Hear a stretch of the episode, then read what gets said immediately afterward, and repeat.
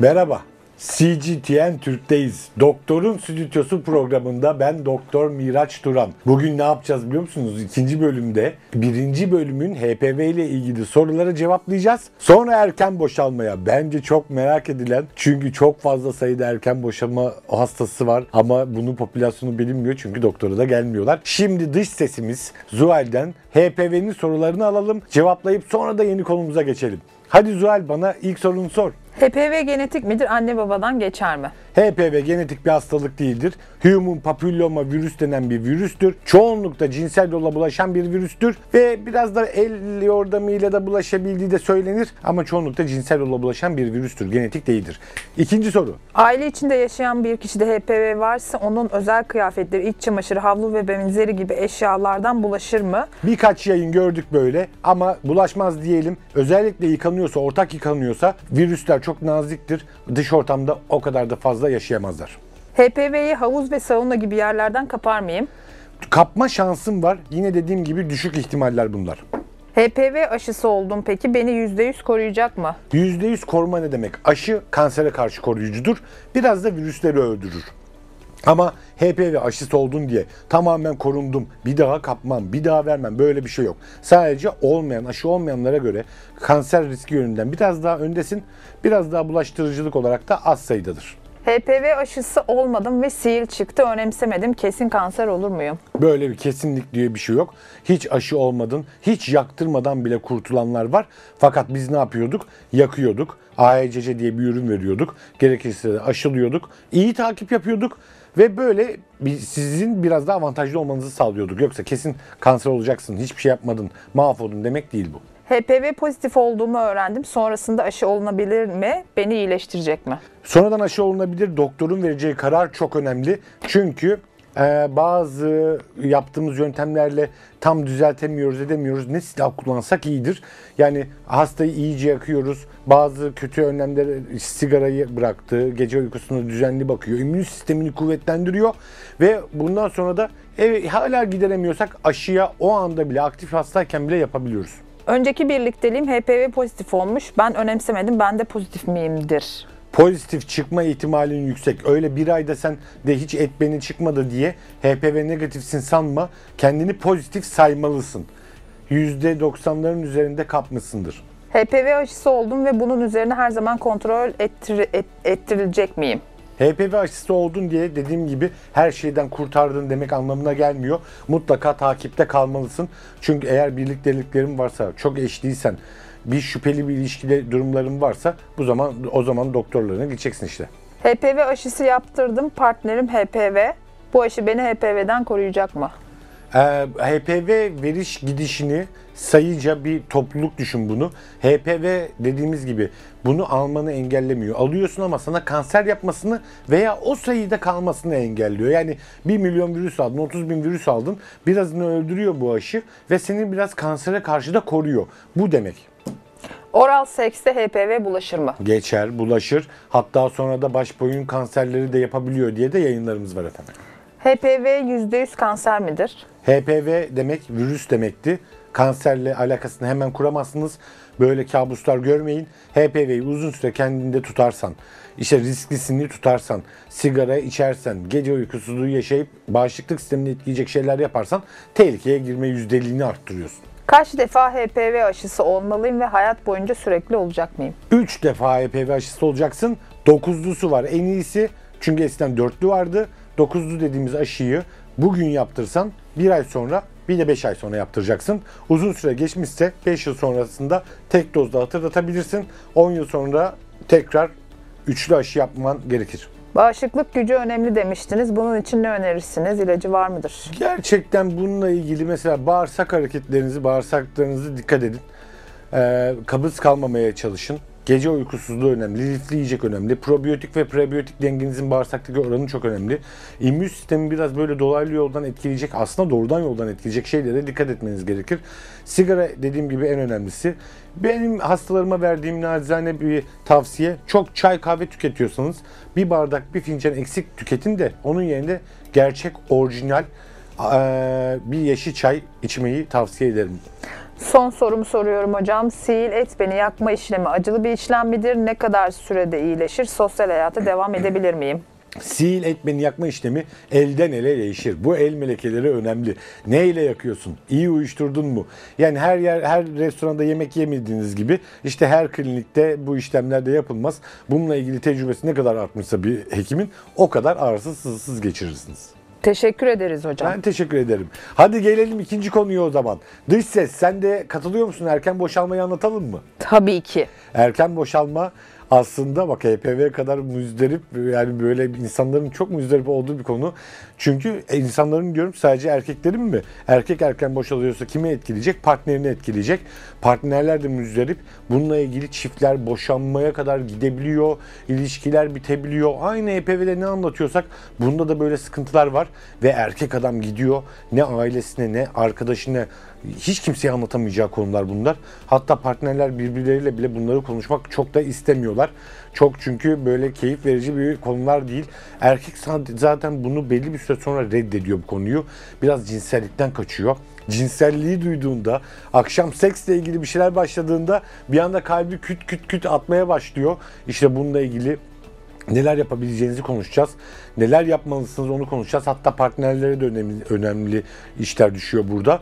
Partnerli demişken partner burada ne çocuk gibi onu pışpışlayacak partnerini ne de inanılmaz üstüne gidecek. Yapılması gerekeni yapacak. Bir ortalıkta bir sorun varsa ne onu gözden e, gelmemezlik yapama, yapabilirsiniz.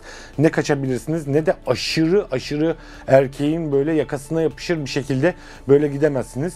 Demek ki anlamlı bir şekilde bu konuyu doktorlarla, terapistlerle çözeceksiniz. Ama bu işten anlayan sizce çok mu? Yani çok fazla anlatan var tabii ama bence o kadar da zannetmiyorum. Erken boşalma neredeyse Türkiye'de son yıllarda konuşulan, daha da iyi konuşulabilen, tabular yıkıldıkça daha da hastaların doktorlara gidebildiği konulardan biri oldu. Erken boşalmada erkeğin ilk görevi bu kadar beklememek.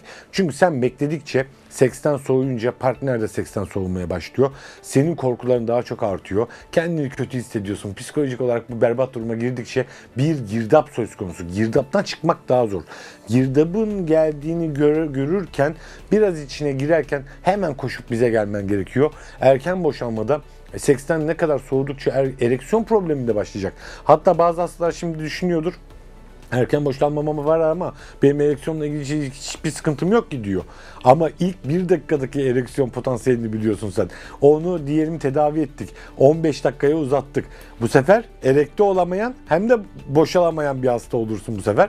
Ereksiyon problemi çoğunlukla yapar. Hatta erkekler penislerine baktıkça biraz daha sönük, biraz daha içine kapanık bir penis görürler. Kendileri gibi olur. Psikolojisi onun da bozulur.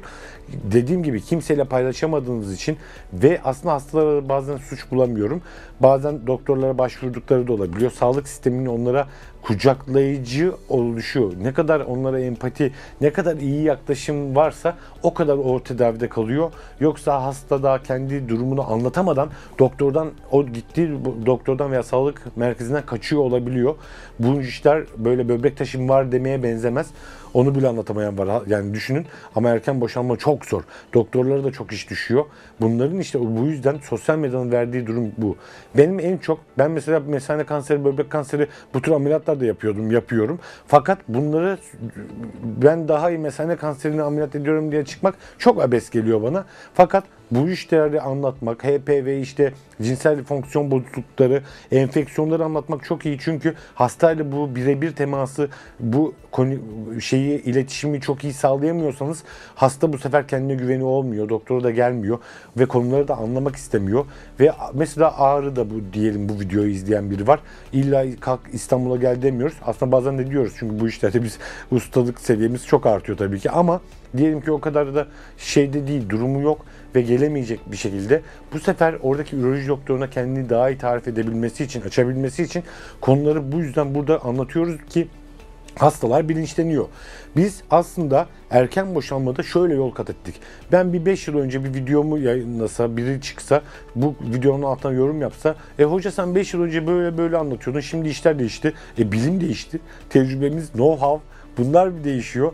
Nasıl yapıldığını çok daha iyi görüyoruz. Binlerce hastamız var bir, bir ara bir ilaç kullanımında bir geçiyoruz da sonra bırakıyoruz. Çünkü bir teknoloji gelişiyor. Radyo frekans mı yapacağız?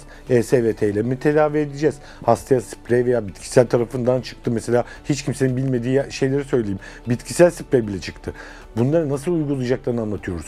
Pelvik taban rehabilitasyonu çıktı. Hayatında çok önemli bir yeri var. Pelvik taban rehabilitasyon ne demek? Bu bölgede bazen karında bazen altta genital bölgede senin kasların sinirlerin ne durumda? Bizim pelvik tabancımız yani fizik tedavicimiz kendi ekibimizdeki fizik tedavici bunun bir teşhisini koyuyor. Hastaya hangi egzersizleri yapması gerektiğini söylüyor. Şimdi siz araştırıyorsunuz Google'da erken boşalmam var. İyi Kegel egzersizi yapayım. Kegel egzersizi neye göre yapıyorsun? Mesela bir kas, bir kas çalıştıracaksın. O kas belki de çok kasılı, belki de çok rehavetli, belki de kötü çalışıyor. Bunların önce teşhisi konması gerekiyor. Hemen gidin de hemen Kegel egzersizi yapın düzelsin. Ya da pilates yapan bir erkek ya da kadın veya işte e, spor hocası diyor ki işte genital bölgedeki kaslarını çalıştıralım, kuvvetlensin. Ama onun nasıl çalıştığını bilmiyorsunuz. Sizin o sırada o kas grubu sinir ne durumda teşhis koymadan ezbere bir tedavi verilmez.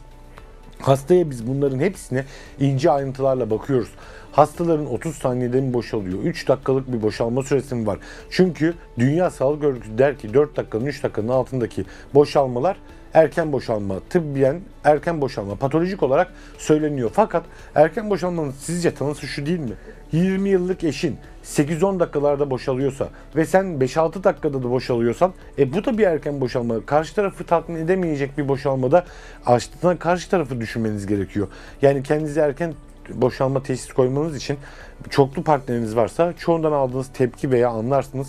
Onları daha orgazm yap, yap orgazm olamamış ve siz erke, siz de ondan da göre daha erken boşalmışsınız. E bunun adına da erken boşalma denir tabii ki. Erken boşalmanın tedavisinde önce çok iyi kendinize anlatmanız gerekiyor. Ve bunu dinleyecek doktoru da bulmanız gerekiyor.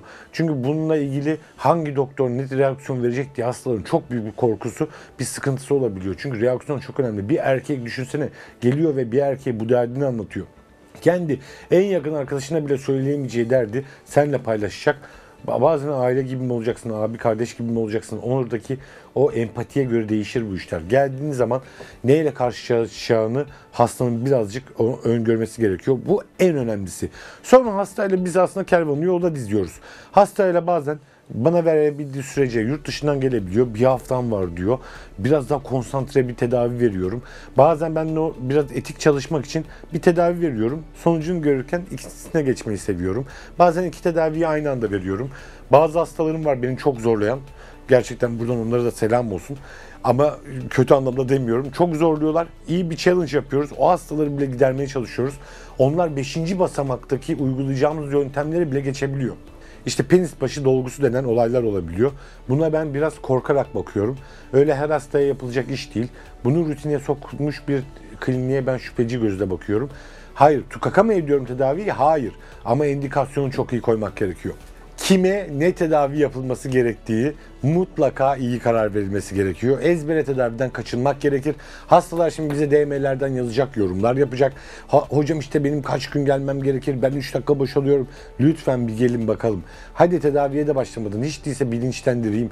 Bir şeyler yapacak bir şeylerini sana söyleyeyim. Sonra kaç gün olacağını görürüz. Çünkü çok beter durumda bir penis 3 sene, 4 sene boyunca erken boşalmayla kalmış, beklemiş bir hasta Artık ereksiyon sıkıntıları bile var. Partnerler arası çok kötü. Yani bu, bu kadar girdaptan bazen psikologlara, terapistlere bile ihtiyaç olacak bir durum olabiliyor. Sadece psikologla asla çözülecek bir iş değildir. Bakın çok büyük bir hata.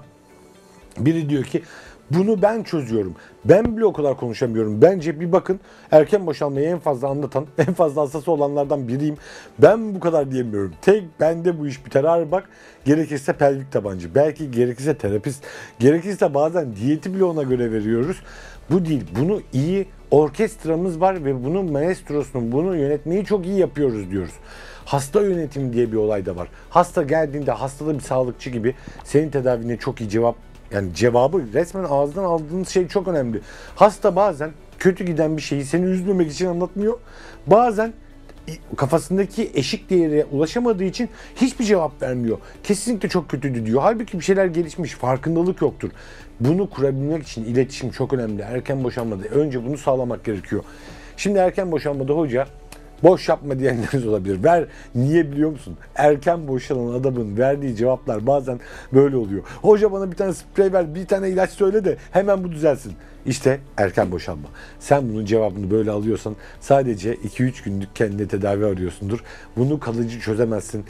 Mecburen gerçekten buna zaman ayıracaksın ve kliniğe geleceksin. Veya bundan anlayan doktor arkadaşlarıma gerçekten artık bir- birilerini göstermeye başladı. Buraya da konuk olarak alacağız bazen. Bu hekimlere mutlaka ulaşmalısın ama şuna katılmıyorum. Bir tane doktor terapist buldum bu işi tek başına çözecek.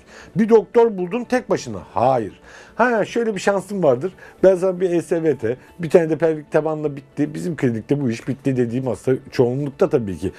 Sizi de üzmemeye çalışıyorum. Çok maddiyattan çok paranız gitsin, çok zamanınız gitsin. Umut satan bir gözükmek de istemiyoruz. O yüzden etik gitmeye çalıştığımız için zaten çoğunlukla da çözdüğümüz için de evet böyle bitebiliyor. Fakat lütfen önce durumunuza bakalım. Erken boşalmada bir de kadın tarafını, partner tarafını unutmayalım. Partner çok önemli. Bu tedaviye başladığınızda ne durumda olduğu, nasıl takip edeceği, bazı eğitimler ver- verirken mesela bir, bir ay bize biraz sabretmesi gerektiğini görebilecek. Bazı hastalara pozisyon değişikliklerini ve onların tekniklerini anlatıyoruz. Bazen nefes teknikleri de anlatıyoruz. Bunlar ki çok işe yarar. Hadi size birkaç da tiyo vereyim. Tamam bu kadar da hani gelin gelin burada halledeceğiz diye değil.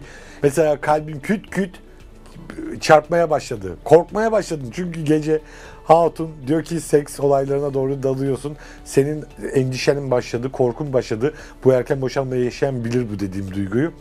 Orada burundan nefes alıp ağızdan vereceksin. Bakın iyi olsun diye 30 saniyeye 40 defa falan yapmayacaksın. 10 defa yapacaksın. Burundan ne- nefes alacaksın, ağızdan vereceksin. Bu kanı biraz metabolik alkoza döndürdüğü için biraz da böyle o, o serotonin layer'le biraz oynadığı için işinize yarayacak. Mutlaka yapın. Bir de sekste mutlaka o endişe başladığında duhul yani penis vajinanın içindeyken endişe başlarken çık 2-3 tane nefes al pozisyon değiştir. Partner de buna uyum gösterirse bu iki triyi mutlaka kullanın. Ama gereken diğer profesyonel işleri kesinlikle veremeyiz. Hem Sağlık Bakanlığı yönden kendimizi tehlikeye sokamayız. Hiçbir şey söyleyemeyiz böyle mutlaka klinikte konuşacağımız şeyler. Bunlar böyle zarar vermeyecek, yan etkisi olmayacak öneriler olduğu için söyleyebiliriz. Ama diğerlerini lütfen bize de eee, biraz hak verin. Bunları pro- profesyonel şeyleri hangi tedavi nerede diye klinikte hasta mı olduğunuzda veya başka bir anlayan doktora gittiğinizde orada konuşacaksınız. Bunlar özel şeyleri ve DM'den, DM'den de mutlaka sorularınızı bekleriz. Altta yorumlarınızı bekleriz. Nasıl HPV ile ilgili size hemen cevapları verdik. Kısa kısa cevapları öbür şeyde de e, programda da bunlarla ilgili sorularınıza cevap vereceğiz. Ve galiba büyük ihtimalle çok fazla soru da olacak. Instagram'dan da CGTN Türk'te radyosu ayrı, Tür- CGTN Türk olarak YouTube'da ayrı olarak görebiliyorsunuz. Instagram'da ayrı olarak görebiliyorsunuz. Mutlaka bu zaten bu radyoyu da takip edin. Çünkü haber burada. Sağlık burada. Müzik, dünya müziği burada. E, bunların arasında size Doktor Miraç Turan'ın Do- Doktorun Stüdyosu adlı e, programda sizin bu sorularınızı da cevap veriyor oluyoruz ve bence çok da başarılı konular. Hatta YouTube'un YouTube'da ve Instagram'da hatta lütfen 3. programın konusunu bile söylerseniz biz onunla devam ederiz. Ben üroloji doktoru olduğum için, androloji doktoru olduğum için seksüel olaylar, ürolojik konularla ilgili söylüyorum. Konuklarımız başlarken artık o konuklarla ilgili de hangi konularla ilgili istiyorsanız biz onlara göre artık ayarlamaya yapıp size istediğiniz konuklar, istediğiniz sorular ve cevaplar şeklinde geleceğiz. O yüzden haftaya görüşmek üzere. Siz ciddiyen Türk'te kalın. Doktorun stüdyosundayız.